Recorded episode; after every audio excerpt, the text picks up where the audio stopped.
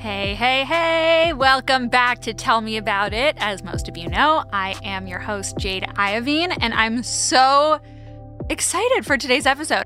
I just love our guest today. It is none other than Heather Gay. And if you are one of my fellow Bravo holics, Bravo fans, I don't know what the fuck we're calling ourselves these days, if you are one of them, you share in this exciting day because Heather Gay is such a gift to re- the Real Housewives franchise. In addition to being on Real Housewives of Salt Lake City, Heather owns Beauty Lab and Laser, which most people know as the infamous backdrop of the scene where the whole SWAT team comes and tries to find and arrest Jen Shah before the cast trip. God, that was an amazing episode. It goes without saying, because I've said it 15,000 times on this show, I am one of the biggest Bravo fans ever, self proclaimed. And so often people ask me, like, who's your favorite housewife? Which is an interesting question. Because what most people think they mean is like, who would you want to hang out with? Who would you be friends with? Whose storyline or personality resonates with you the most? But that's not the answer that you get. When people ask me that question, I say the housewife that makes the best TV. Like most of the time, I'm disgusted by their actions, but it's the most entertaining person on the show. But Heather, man, she put a stop to all that. Heather both makes incredible television because she's just completely bold and unapologetic and says what we're all thinking.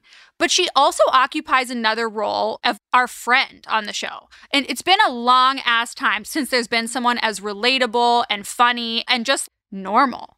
If you watch the show, you know that her storyline largely revolves around her separation from the Mormon church, the Mormon community, and the pain that that has caused in her life. She talks about the liberation she feels leaving the church and the consequences of being so vocal on such a public platform. So many of her relationships have suffered, including relationships with her family.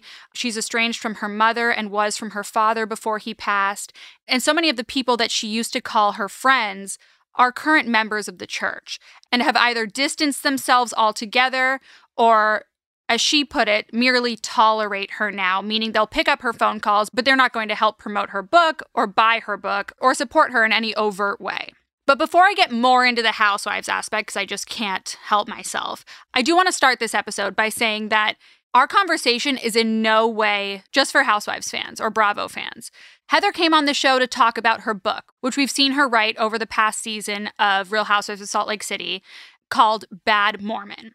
On the show, she grapples with telling her truth. She grapples with what her truth actually is, because as we talk about in our conversation, it's hard for her sometimes to know where her beliefs begin and the beliefs that were programmed into her from a young age from the church leave off so obviously we had to unpack that. Her book comes out February 7th and I got to read it early, just not to brag or anything. It's so good and I highly recommend you all buy it, but you'll get a good sneak peek in this episode because she tells us about leaving the church, the relationships that are still fraught, her relationship with her ex husband, her relationship with her daughters and her family, and just what the repercussions have been for being so forthcoming about her decision to leave the church and the immense amount of death threats and hate that she's received as a result. But er, I, I want to create a record scratch. Er, er, I do have to just say, for all my Housewives fans out there, especially all my Salt Lake City fans who have watched this past season and these past few episodes before the reunion,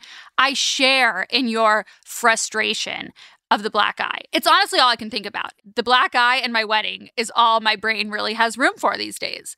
The black eye has caused such an uproar in the housewives community. Basically, all you need to know, because all we know is that Heather got a black eye mysteriously in the middle of the night on one of the cast trips.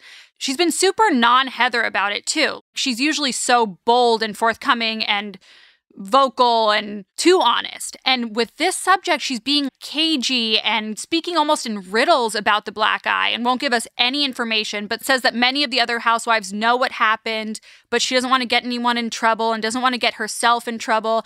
I don't know. But of course, I had to ask her about that. And of course, of course, of course, the Jen Shah of it all. As most of us know, Jen Shah was recently sentenced to six and a half years in federal prison. And we watched in this past season as Heather really stuck by her side um, before she pled guilty, of course. And since she has pled guilty, it's caused a bit of tension in their relationship. And so I had to ask where their relationship stands today, if she'll visit Jen, and if she felt betrayed by Jen pleading guilty. Okay, but back to the Mormonism of it all. I think a lot of people would be surprised to know, and what I learned in the book is that Heather is questioning and her falling out of love, so to speak, with the Mormon church happened long before Housewives. I think it dates back to even in her adolescence when she first, you know, experienced sexual desires or wanted to try alcohol or wanted to show her shoulders.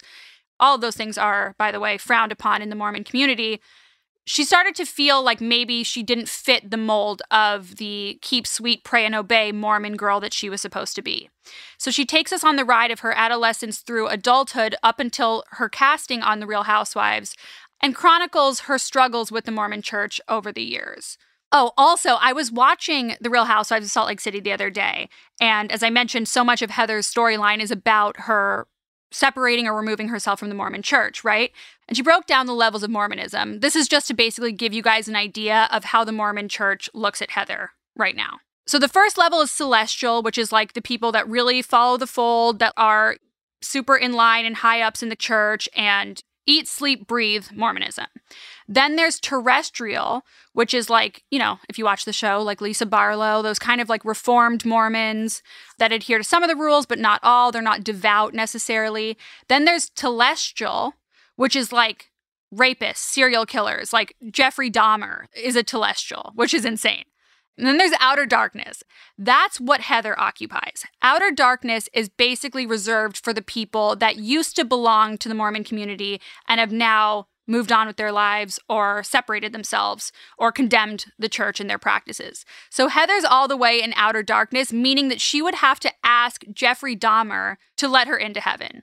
Just to give you guys an idea of some of the consequences of Heather speaking out about this. As I mentioned, Heather is bold, and I love that she mentions that it's not so much the fact that she's vocal about wanting to leave the Mormon church that causes so many people's disdain for her. It's the fact that she has this platform, this incredible platform where she has so many eyes and ears on her that deeply threatens the Mormon community and so many of her friends and family. This episode really scratches all itches. If you are a Bravo fan, if you're not, there's something in this episode for everyone. So I'm so excited for you to hear it. And I just was so happy to hang out with Heather Gay. She's just as incredible as she is on screen. She's just as real and like you want her to be your mom or your best friend. She's just the real deal. And like I said on this episode, I'm Team Heather for life, although I would fucking like to know what happened with the black eye. But I'm really excited for you guys to hear what she said when I asked her about it because I don't know, maybe there's a little clue in there. All right, enough, enough, enough. Here is the legend and bad Mormon herself, Heather Gay. Hi, Jade. I'm so happy to be here. Thanks for having me. Oh my God. Thank you for coming on. I am such a huge fan of yours. And the way that you came on the show is kind of funny because my friend spotted you at a restaurant in New York and knew what an insane huge fan I was or am. And she asked you, like the ballsy bitch she is, she asked you to come on. Yeah. And I was like, absolutely, 100% without reservation. it was crazy. I mean, first she told me that you were there, and I was like, holy shit. Like, that was enough to make my week. The fact that she just saw you. And then she, like, two minutes later, she sends me a selfie with you. And I was like, she's like, she said she'll come on the show. And I almost died, truly. So I'm so grateful that you're here. Well, I'm thrilled to be here. I believe in cosmic connections, obviously. I mean, I, I, it's, I'm a sucker for destiny and like our paths crossing and spiritual nature of all things. So when opportunities like that happen, I know it's for a reason. We have to seize them. There's so much more to the restaurant story too. Is there really? Yeah, I mean just like it was a very amazing day and I wrote uh, it was a dear diary day. And so your friend, she was like a messenger from heaven. no way. Okay, so this was really like divine intervention. Oh, totally. Yeah, Christian Siriano was there. A couple other celebrities were there, like at other tables. And like we just sat next to each other and just had this immense, incredible meeting. I love that. And it's so appropriate that we're talking about divine intervention when we're going to talk so much about religion in a second. Yes. I just finished Heather's unbelievable book, Bad Mormon. I feel like it is the most anticipated book of 2023, at least thus far. So many people probably are dying to read it, and it does not disappoint in the least. It scratches every itch, like so much that you wanted to know about you, about your life, your past relationships. You even spill some major tea about the other housewives. it really covers every base. A little something for everybody. There really is, and it's uh, it's truly unbelievable. I like couldn't put it down. I loved it so much. What was the hardest part about writing it? The hardest part about writing it was really deciphering mm-hmm. between what I believed, what my authentic self believed, and what had been just steeped into my DNA as mm. my obligation. It was really that battle of duty to self and duty to community or duty to the faith, duty to my family, duty to my ancestors, and wrestling with all of those expectations and the party line, you know, that you're supposed to say, like name, rank, serial number, mm-hmm. and just throwing those out the window and then just telling my story as if there weren't steep consequences for right. speaking out. So there it's I would say I guess I was afraid, but it was deeper than that. It wasn't just fear. It was like I don't even know how to tell these secrets because I've mm-hmm. never spoken of them publicly, not even to my closest friends. We've never we never speak of anything that goes on in the temple outside of one sacred room in the temple. And you don't spend wow. hours in that room you know it's like a movie you go and you leave so right i had never spoken a lot of these things out loud and that was the hardest part is just even saying it and doing it and not seeing like a be struck down by God. Right, right. Yet. Well, because you're exactly give me, give me a knock, week. knock on wood.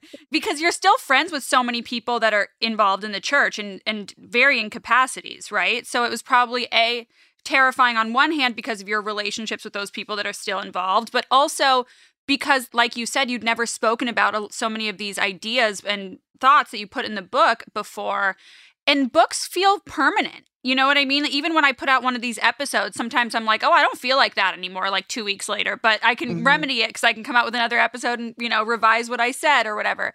But with a book, it's so, it's permanent. Like what your thoughts are, like, or what your thoughts were while you wrote it will live forever, theoretically. And there's probably a lot of pressure on that while you're still kind of untangling yourself from the Mormon religion and culture. Yeah. It's like, how I have to expect there's going to be consequences and blowback when you are living in a Mormon community, your family's Mormon, your friends are Mormon, and you're calling yourself a bad Mormon. And you're also, in many ways, exposing really embarrassing, weird things about their faith and their faith practice. Right. And right. these are secrets that people don't want told. So, you know, I'm I have to face the fact that I am taking a huge risk you know and there is definite definite upending of my life you know my i had to change all of my friends names there's only two or three names that remained i had to really make sure I stuck to telling my narrative. And because it is so permanent and because it's such an upheaval of the tradition and way that my family has lived for generations, like I wanted to make sure that no stone was unturned. Like I wanted my children and my family to know, like, listen, this mm. isn't just hey, let's write a tell all about the Mormon faith. This is me processing all of this. And a lot of it has been processed, you know, before a worldwide audience on television. Mm-hmm. And so now I can tell the story in a permanent way that reflects really how charged and difficult it has been to be right. raised in this faith and to walk away from it and to find your footing. Yeah, like when I, when I was reading it, I kept thinking of Leah Remini who has separated herself and which is a very benign way of saying exactly what she did. She really has gone after the Scientology the Church of Scientology and is condemning all of their malpractice and everything like that. And it's crazy because she really has a lot of threats to her safety and to her friends and family or even people that produce her show. You know, it really is really heavy. Have you found kind of like a similar Have you ever spoken to her or have you ever like do you feel akin to her experience? I mean, I she's like a hero to me. She's right. Joan of Arc. She's she went up against, you know, this giant institution. And I think kind of in the wave of social activism, all congregations are forcing that type of transparency and accountability mm. for corporations and religions. And Church of Scientology, she knew that there would be severe consequences. And Mormon Church, it's very much similar. You know, they are yeah. suing me for the book. They're trying to infringe, you know, on my trademark. They're trying to keep it from getting in the hands of the people. They don't want these secrets out.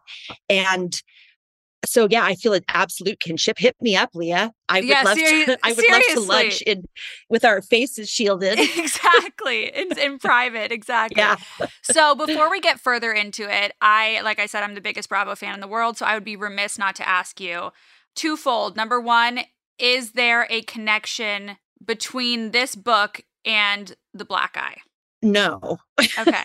Okay. the black eye was a crazy anomaly, you know, that happened on television. You know, I got a black eye on TV and I probably should have just gone to the hospital or gone home. But in the spirit of housewives and, you know, the connection is pioneer ancestry, you know, we Right. walk and work through things. And I right. stayed and filmed with this horrendous black eye. And by not talking about it and being coy, you know, it just created a monster that Boy has the it. audience is trying to sort through. But yeah, the book is about me becoming a housewife and not really about me being a housewife, and certainly not about one random black eye that I woke up with on one cast trip. Because I'm I'm sure there'll be more. Yes. Well, it, no, no, God forbid. But it's crazy because that has really caused an insane. I mean, the Reddit chains about like what happened. People are going into like Nancy Drew mode trying to figure it out.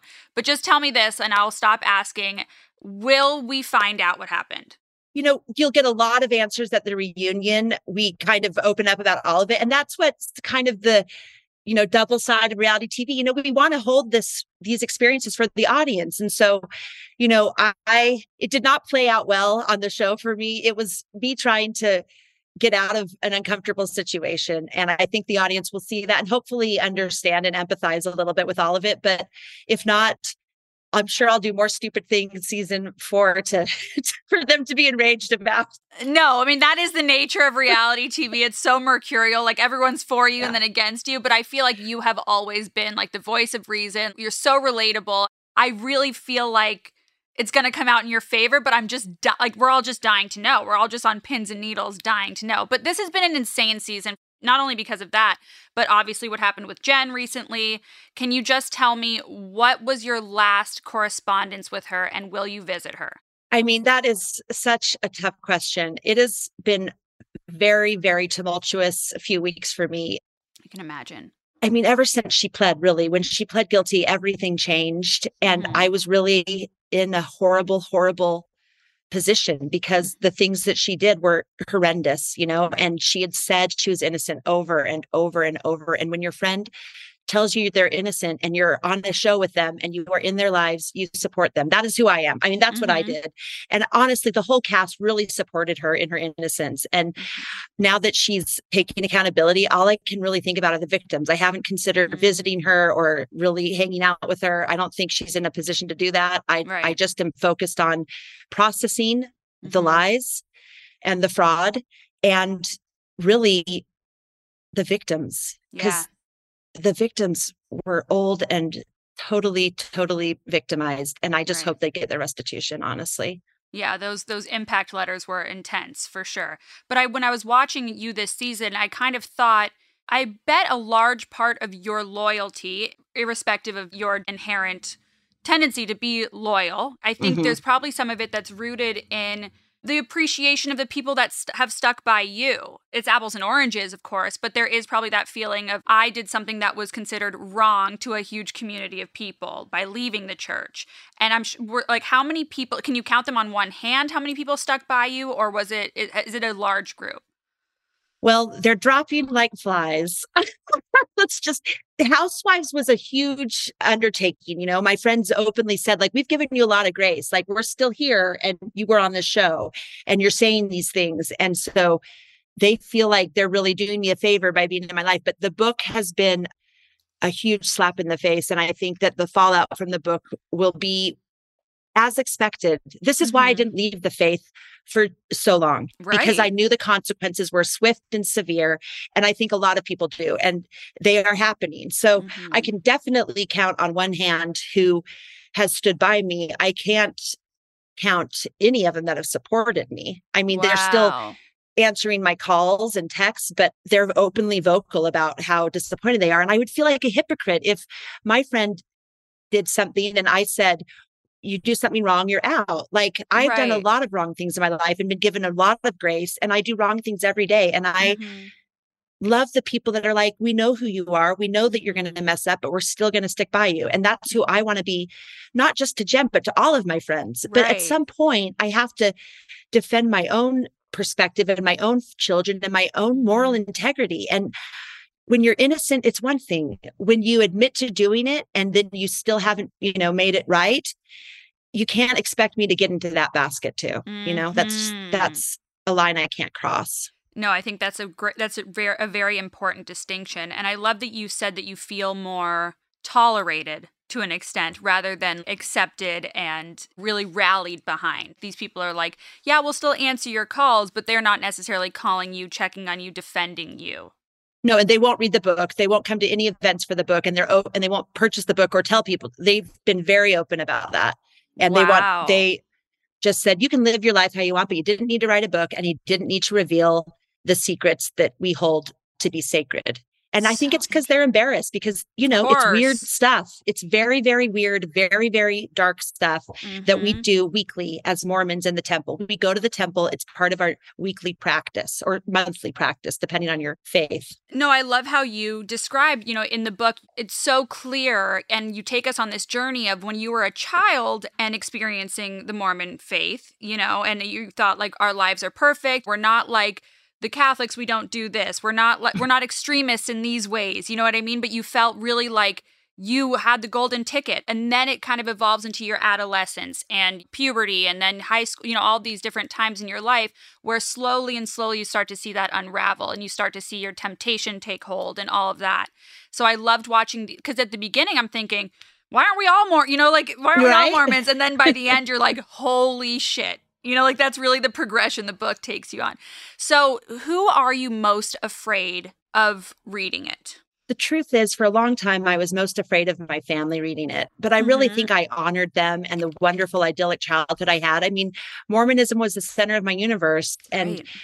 i didn't know otherwise and so when it works it works and Mhm. when you don't fit the mold you know there's huge huge destructive fallout but i think now i'm more afraid of who won't read it you know what i mean like i'm more Mm. afraid of them not reading it and not knowing the struggles it's been there's people out there that I know should read it right. because they will feel seen and they will feel represented and it might help them process a lot of their own cognitive dissonance and a lot of their own Right. you know ethical dilemmas because the church has bigoted homophobic destructive Mhm. doctrine and there's no way around that and Mhm. we can talk about it or we can ignore it. And this book is a great opportunity to talk about it in a way that i think will lead to further conversation. So i'm now more Mm. afraid that people won't read it because i think there's so much good in it Oh, absolutely. No, it's so eye opening and it, it is gentle. Of course, it is revealing, but like you said, you did. I really like that you made room for the and. It wasn't just like you had a bad childhood or a good. You had a great childhood, but the undertones of Mormonism and like the symptoms of that affected your entire life. But I really, I loved how you also really talked about the self loathing that first comes when you feel like you don't fit in the church rather than condemning the church's actions you could like you think oh i'm wrong. I don't fit. And i'm sure there are a lot of people experiencing that and maybe haven't made it to the side of the road that you're now on which is like it was never me. Right. But what is the ratio if you had to say of people that are coming out attacking you versus the people that are actually like from the church were former members of the church? Did a lot of people have an experience like you leaving the church? Like is there an exodus? Yeah. There's an exodus for sure happening. That's the exact term. There is a huge purging right now that's going on. Um, I think we talked a little bit about social activism paving the way and Mhm. kind of that's this forcing transparency on our all these institutions that we pay a lot of money to. Mhm. But oh my gosh, I, I just saw a bird hit my window, you guys. Give me one shit. minute. Okay, yeah, go ahead. Oh my god. Jesus, is that a bad omen? I'm like, I'm like, God, I'm sorry. That's what We're I'm about to say. we're sorry. He just said the missile, like, okay. What will you repeat the question? yes. What were we? I forgot what we were saying too. We were saying The ratio Oh, the, of ra- yeah, the attack, people. attack and support. This is a good question. When I first went on the show, I was attacked ruthlessly by active members of the church. They were horrified and just wanted to discredit me immediately. I mean, they mm-hmm. did fact checks after every episode, things that I said wrong, things that they invalidated my experience, they invalidated my credibility, they invalidated the fact that I was even Mormon. Mm-hmm. And that type of scrutiny I understood. But what I didn't realize was that there was an entire community of Exodus Mormons, of Mormons that were the same as me, that mm. that had gay friends and that had right. that were women. I mean, there's so much right. there's so much problematic things in the church, but that felt like me. And I didn't know they were there because we live in the shadows. We live in the outskirts. You know, we don't mm. know who else is a bad Mormon because we're not accepted. So we don't reveal ourselves. We live closeted and right clandestine you know we're secretive right. so this gave an opportunity for everyone to say like i'm a bad mormon too like my mm-hmm. when i mm. go at bravocon I mean, people would grab my arm and be like, I'm a bad Mormon. I'm a bad Greek. I'm a bad right. Catholic. I'm a bad, you know, Jew. Like it was just like this commonality. Yeah, I mean it's it's really rare to find someone that can follow all of these insane rules. And like you go through so many of them in the book, but so many of them are so oppressive and even just thoughts are considered going against church, the church and things that you cannot control. So even like as much as you try, if you are turned on by another individual, you're like, "Oh fuck." You know what I mean? Even just yeah. inherently who you are. So going on the show, I know happened after your divorce, right? Uh, and mm-hmm. you was obviously something different than probably people in your community were doing. But I love how you talk about this kind of sliding door moment of saying, okay, am I going to take these lessons of the Mormon church and perpetuate them or kind of just go with the party line, like you said? You know, I left the church, but, you know, X, Y, and Z and stay kind of keep sweet, pray, and obey, you know, in a way. Yeah. Or were you going to come out and tell your truth? How long was that decision making process? Or did it kind of just happen as you started on the show and realized I can't lie through this experience? Yeah, I mean, reality television forced my hand. I always knew I could live in the shadows and still show up at church and still raise my kids so they wouldn't be ostracized at school and still, mm-hmm. you know, mm-hmm. be invited to all the community activities and all of the fun and just have my own secret private world. But that felt hypocritical. It felt ethically wrong and it felt mm-hmm. like I was trapped. Instead of saying, what can I be? It was basically, what can I not be? And that's how I lived my life. And that was mm-hmm. forcing me to die inside. So it mm-hmm. happened slowly and then all at once. I mean, I started having real issues with the church on my mission where I felt like I had to right. die inside in order to do it, or I had mm-hmm. to at mm-hmm. least put up this shell of a human. Mm-hmm. And that mm-hmm. continued throughout my entire adult life. Absolutely was something that I took into my marriage that like if it didn't oh. work for me, instead of fixing it or leaving, I just die mm-hmm. inside and say it does. So yes. that people pleasing came with me even when the show was presented. Like maybe I can be a people pleaser and keep the Mormons happy and keep my kids happy and be authentic. But ultimately the viewers went out because I knew you can choose Hollywood or heaven. You can't have both. Right. And the viewers always see through you. Reality television holds you accountable. And if I was going to do it, I couldn't put on the cult of happiness and this mm-hmm. Mormon facade that I was not, didn't believe really and didn't want to live anymore. Right. So housewives forced me to live authentically and for the first time in my life. And I really am discovering who I am. And that sounds so pathetic, but I lived in a bubble and I, the air slowly escaped until there was no oxygen left in the room. And this was a breath of fresh air. This was a second chapter. You know, sometimes the truth is like a second chance. And I really feel like it. So writing this book was my opportunity to put that to paper and to really claim my independence. And so this book is the housewives got me there and got me this opportunity. And this book is me ripping the band aid off and starting fresh now. I'm sure it'll still be messy, but at least it's this is the new line in the sand for me, this book, because there's no going back. There's no people pleasing. You know, I finally chose myself and my story and my experience and without fear of, you know, what the consequences are going to be.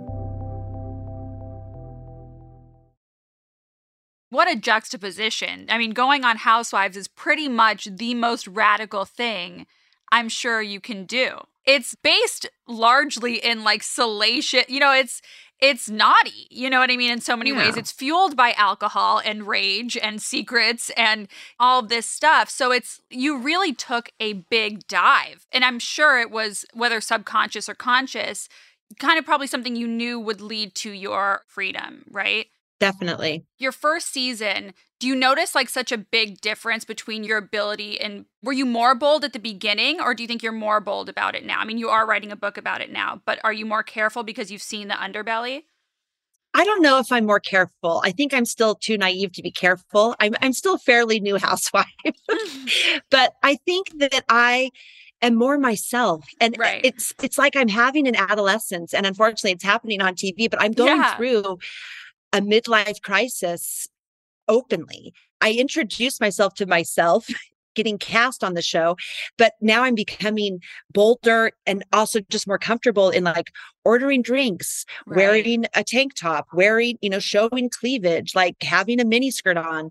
I really just thought I never knew that I could do these things and not be Mhm. struck down and not, you know, there's definite fallout, but I thought I would just shrivel up on the vine and die if I Right. didn't follow the rules. And so bolder, yes, but also just more comfortable in my new skin and this new identity Mhm. because I want to eventually not have Mormon anywhere uh, by my picture. I just want to be Heather, Heather, you know, and yes.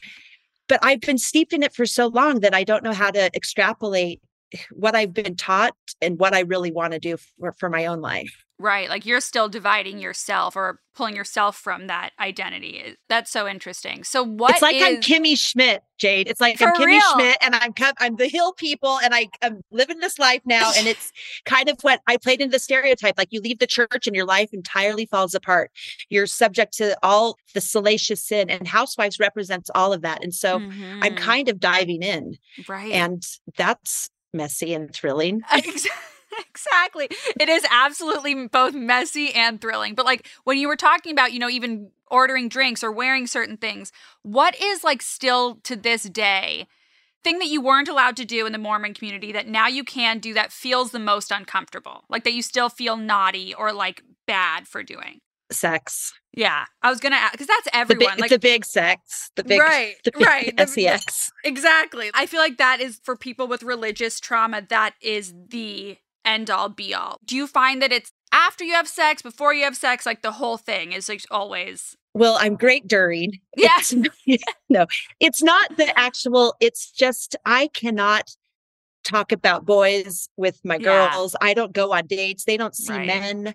I don't, I haven't normalized that. Like I'll walk around the house in a tank top now and I'll make coffee every morning. Right. Because wearing tank tops, like showing your shoulders, or drinking caffeine is frowned upon in Mormonism. But I am not having a man sleepover anytime soon or saying, John's picking me up. We're going to a hotel. Like I'm not saying, you Mhm. know, I still pretend to be the Virgin Mary Mother. And that is something that I'm working on in therapy. I'm not sure what that'll look like when I'm healed, but yeah.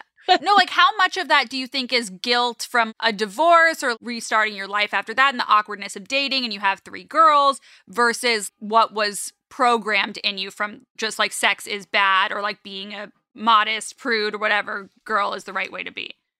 I think that it's just was drilled in me that a, a lady has one man and that's Right. it. And if you are sleeping around, it's because you weren't you weren't good enough to keep your husband, you know? Right. And I just think there's a lot of shame, a lot of inbred misogyny, you Mhm. know, a lot of just only the trashy girls sleep around. Right.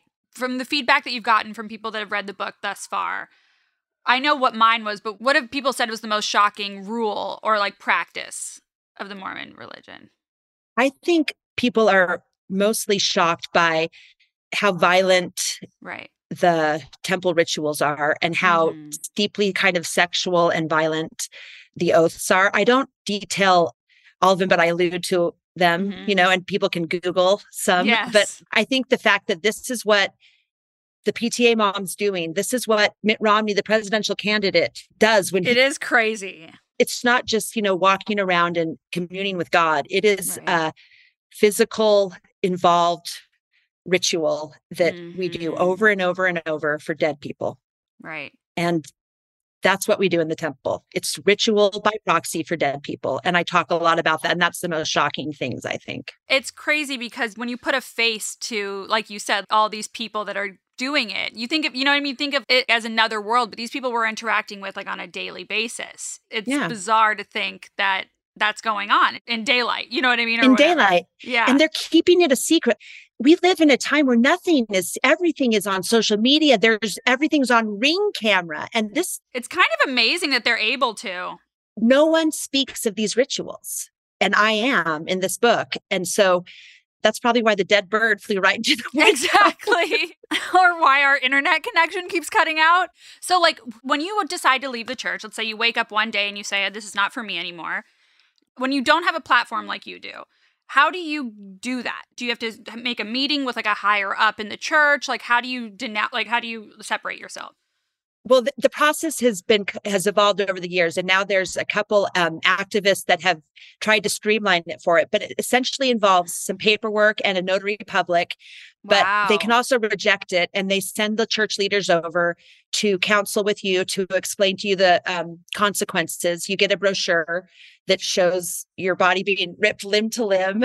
Wow. Removing your name from the records of the church is the ultimate betrayal. If I could come back, like you could, once you're off the records, you could be rebaptized. You have to meet with like the higher ups of the higher ups, but it's just a community process. But I'm sure they'll punish you. You know what I mean? And like you have to like Yeah. really grovel and try to ask to come back. But so what did you do? You just you had a So I'm in the process of filing the paperwork. and They haven't sent me to like the second tier interviews, you know, where they come and try to counsel you to stay. But you can go to a website called quitmormon.org and they'll help you fill out the essential paperwork. And I ran and I met a notary public the other day at Beauty Lab. She's coming in with her partner and yeah. she said, it's so involved, but I will walk you through it and I'll even come over and be your notary and file all the paperwork for you and, and follow this process through for you so that it doesn't get lost in in translation. Wow. And what would it look like if they just never approved? Do you, you don't have to pay. Like I mean you you're out, right?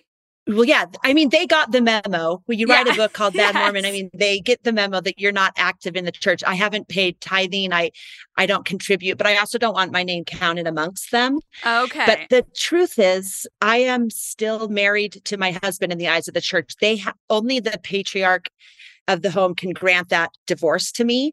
Okay. So even though civilly we're divorced and legally, spiritually, I'm still one of his wives in heaven. Wow. That's crazy. In, in the book, I've noticed the specific language saying that your husband asked for the divorce, even though it was very clear that you were the one that was pretty miserable.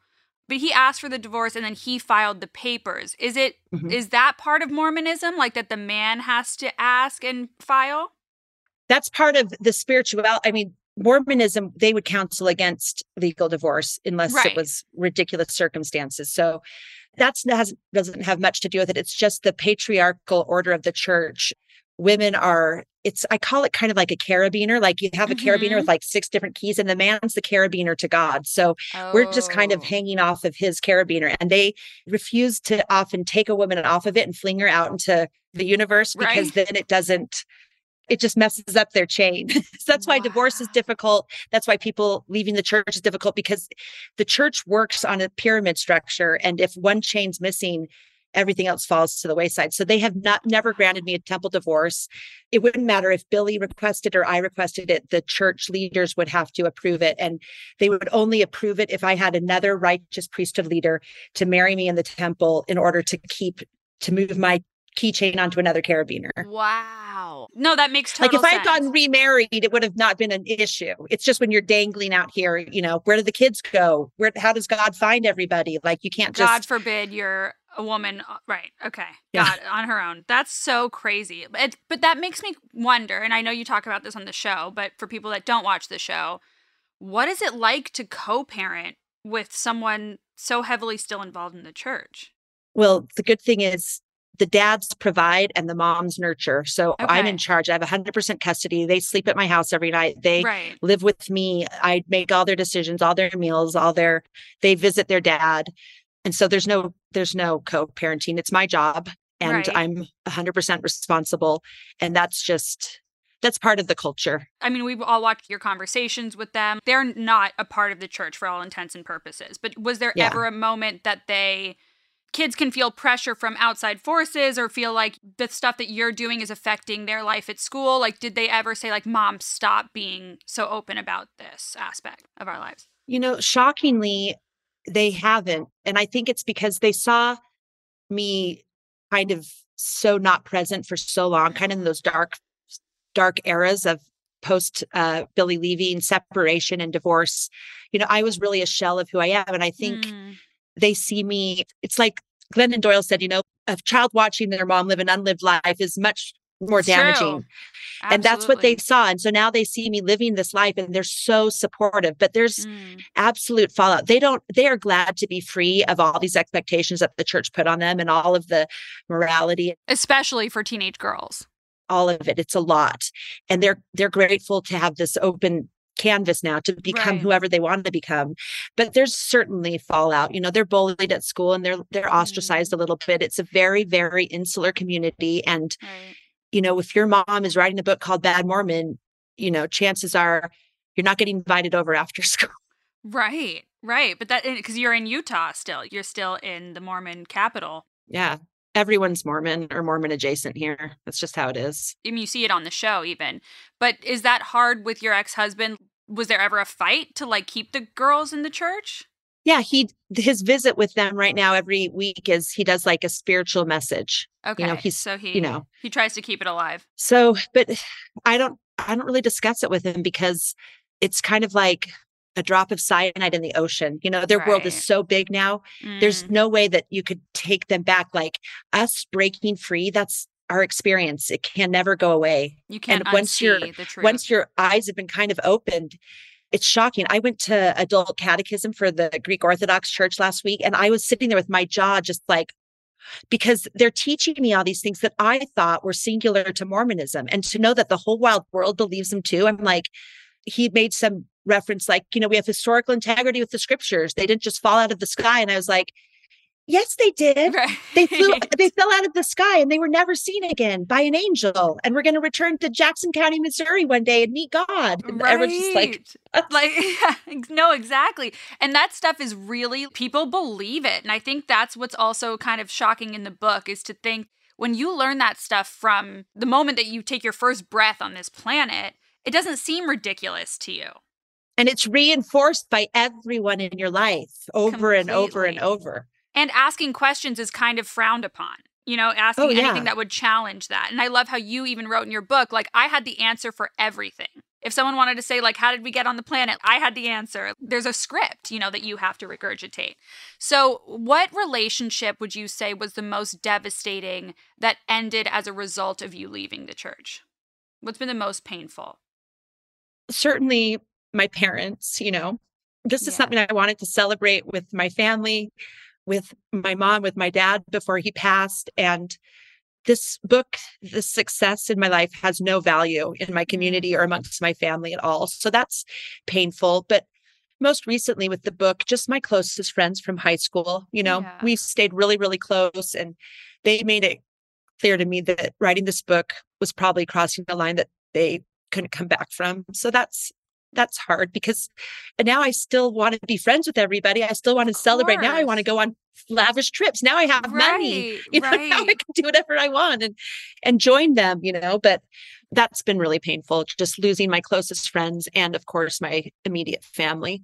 Yeah, like you don't realize the bravery that it takes and also like it's just if they even read the book they'd probably feel so differently just the assumption that it's like all that it's a reason to make you a pariah in any aspect. And it also teaches you the sobering reality that sometimes love is conditional, which is like a really terrifying thing and probably makes you resent the religion even more for having such a tight hold over so many of the people that you love. Absolutely, but it's it's a little bit fascinating that it's very conditional love, but you know what mm-hmm. else is conditional love? Housewife fame. Right. That's conditional love too. So in many ways, I'm out of the frying pan into the fire, you know, and that's Absolutely. that's I'm comfortable with conditional love. I'm not as much of a pleaser as I used to be. Yeah, I'll bet. But like, you know, it's kind of fascinating to me that like I sold my soul for the church, and I'm certainly not going to sell my soul for housewives, but you can see the temptation you know For you want to be loved you want to be accepted you want to be liked and i talk about that community embracing me and through the ups and downs like i know they're there and it's mostly the uh, the fellow bads out there you know the fellow others that felt Mhm. like whoever their authentic self was somehow was in conflict with their immediate community and family and they felt that pain and that schism and those are my people and that is a comfortable place for me i'm comfortable with conditional love That's really real because like it is really lonely. Fame is lonely. You know, it feels especially housewives when every week there is something the black eye whatever it is like that people are it's so it fluctuates so much. yeah And also as you're going through this crazy transition, you must feel lonely sometimes. Yeah, absolutely. And of course, I'm alone. You know, I'm a single mom. And all of these events, all of the wives are married. All of the events, they bring their husbands. You know, all of the events I walk in alone. And to walk into a group that doesn't like you and is gunning for you alone, it Mhm. exacerbates the loneliness and exacerbates the independence. And I Right. guess it's a blessing and a curse, you know, because if I hadn't been conditioned like that, I probably wouldn't have the strength to write the book or to, you know, stand behind the book and to defend my own integrity and my daughter's. Mm-hmm. No, I feel like your daughters have to be because of so much of the oppression to women. And I'm sure your three daughters were a huge inspiration, but also source of strength in leaving because you're like, oh, oh, oh I'm not going to raise another generation of these submissive women.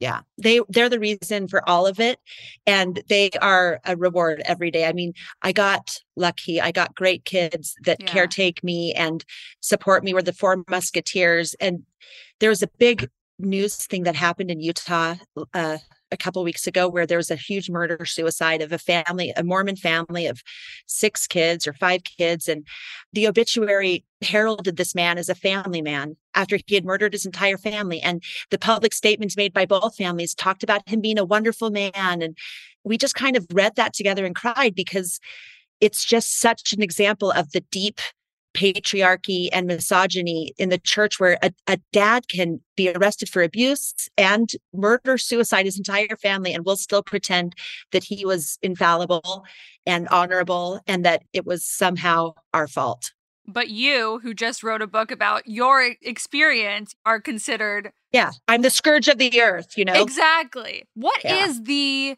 you mentioned this in the book. I think it says like ye will be blessed in all things. What is the end all be all if you follow every rule of Mormon culture? Is it that you go to heaven? Is that you live a happy life on this earth? What is the promise if you do that? it's both ye, ye have no promises if you if you b- obey my commandments you know god is covenanted with you that you will be blessed in both temporal and spiritual things which means your family will remain intact you will Mm, achieve the celestial glory the highest level of heaven where you live with god and your eternal family okay. so anyone that in your family that doesn't keep those rules we call it empty chair because they have somehow not fulfilled the obligations to be at our table with god in heaven. So you're blessed on earth. They want you to be happy on on the earth life and then have eternal joy with your family in the hereafter. So the promise is if you keep my commandments you will be blessed in all things both temporal spiritual financial all of it. The blessings of heaven you cannot open up the windows. They will you can't receive it. There'll be so many is what we're promised Okay, so then when you enter your marriage and you're finally seeing, as someone put it, you won the lottery for Mormonism, you're marrying this Mormon royalty, you're marrying this guy, you start this marriage, you're young, you feel like you've won in so many aspects, but you weren't happy. You know, you didn't feel a connection, you didn't feel all of these things. Was that maybe one of the first? Concrete pieces of evidence that you're like wait wait wait wait i'm so, i'm doing all the right things but i'm not happy. This can't be what they promised me I mean, that was the biggest because I kind of had been waiting for a man. I, of course, felt it deeply growing up in young women's, like knowing I didn't fit in, getting in trouble for my crude jokes. At BYU, I certainly felt like I wasn't fitting in. I, I was just slowly trying to deteriorate and be small and acceptable and not funny and not smart and not good at business. I mean, you just try to diminish, diminish, diminish. And it worked because the more I diminished myself, that's when I finally did. I found a man and then I got married and I thought, okay, now it'll all make sense because now it's like the big rings, you know, it's marriage, it's the temple, it's the children, and the kids were everything. The kids gave me purpose, gave me meaning, and they gave me reason to stay no matter what the cost. Like he could have said or done anything. If he had never left, I would have always stayed.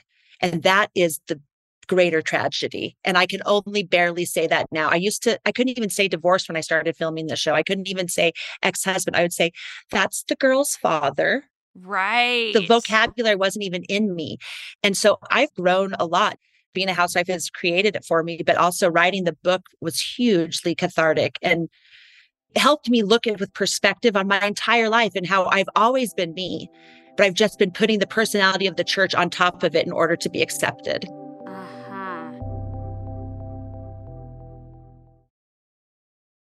So when you're now in those moments where you feel lonely or you feel attacked or you feel misunderstood or any of those things, and you feel like tapping into faith, right? What is your relationship like with God, with spirituality? What would you call yourself spiritually now?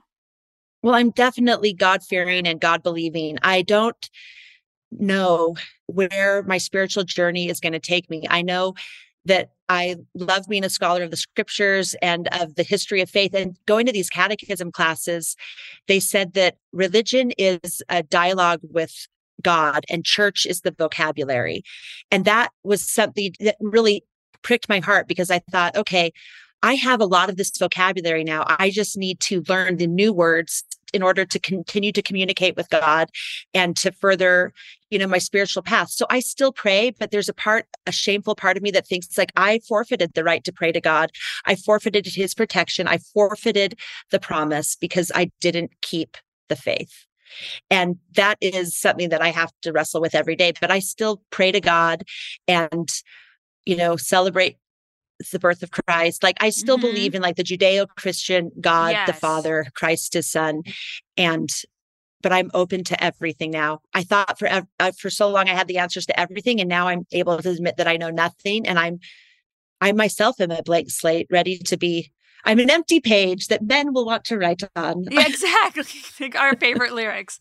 No, it's it's really like I love that you talk about shame. Like I love that you say that you don't feel that you have a right to pray to the God that you forfeited that. And like there is so much that you still like we have mentioned are untangling, you know, unraveling yourself from this religion and from the beliefs. And i'm sure just your autopilot often has the voice of the church. Like your subconscious so much of it is laced in what you've been taught your whole life. And so you're having this new experience. Like you said you're in your adolescence now you know like just purely seeing the world through new eyes. Like so many of the things that you thought were just like normal or what everyone thought or all of a sudden you're left without a paddle you're like oh i don't know yeah. the answer to anything which is so crazy. I love that you mentioned that you found that so much of Mormonism is thinking in terms of binaries, right? So it's like everything from good and bad, you know, God or Satan, et cetera, et cetera. I would imagine that kind of thinking I've read is really related largely to a lot of mental illness and issues with that because it is so, there's no gray area. There's no room for middle ground or anything like that. Do you still find yourself slipping into that way of thinking? Absolutely. Like when I want to pray with my family, I think, oh, am I allowed to pray? Is this hypocritical? Am I a huge, giant hypocrite? I just think it's all or nothing. And it definitely feels all or nothing in this community because there's a Mormon church on every corner and you have to beat the bushes to find a community that exists outside of that.